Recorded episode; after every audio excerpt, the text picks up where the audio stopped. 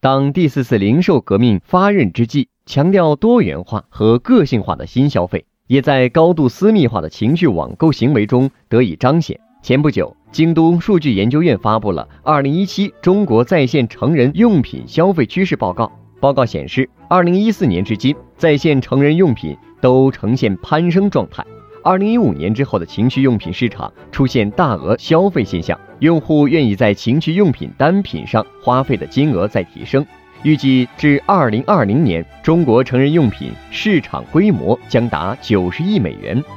报告统计，八零后是在线成人用品用户主力军，过半的消费人群为已婚人士。这类消费者往往拥有在线购物习惯，同时婚恋情爱频率稳定。思想也较为开放，因此成为在线成人用品的扛把子。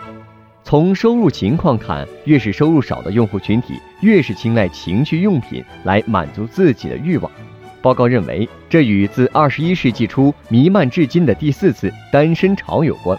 由于单身男女在择偶时，经济收入是重要的考量因素，因而收入少的群体单身的可能性增加。没有固定伴侣的他们，也没有养家的大额花费。便能够将更多的金钱投入在情趣用品上，来化解夜晚的寂寞。因此，找到目标顾客才是高端情趣用品品牌营销的重点。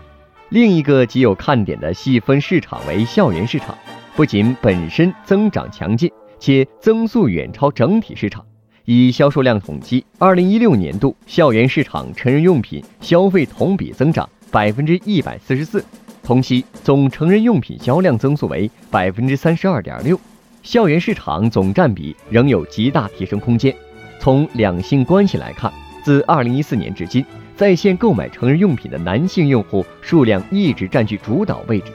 且此后与女性用户的差距逐渐拉大，男女用户的购买金额差距也在拉大，这体现出女性在在线购买成人用品方面还是稍显羞涩。值得注意的是，男性在成人用品购买过程中更注重功能性，女性则更注重品质、设计感，这也是男女购买的差异性体现。获取更多趋势报告，请关注微信公众号“野马创社”。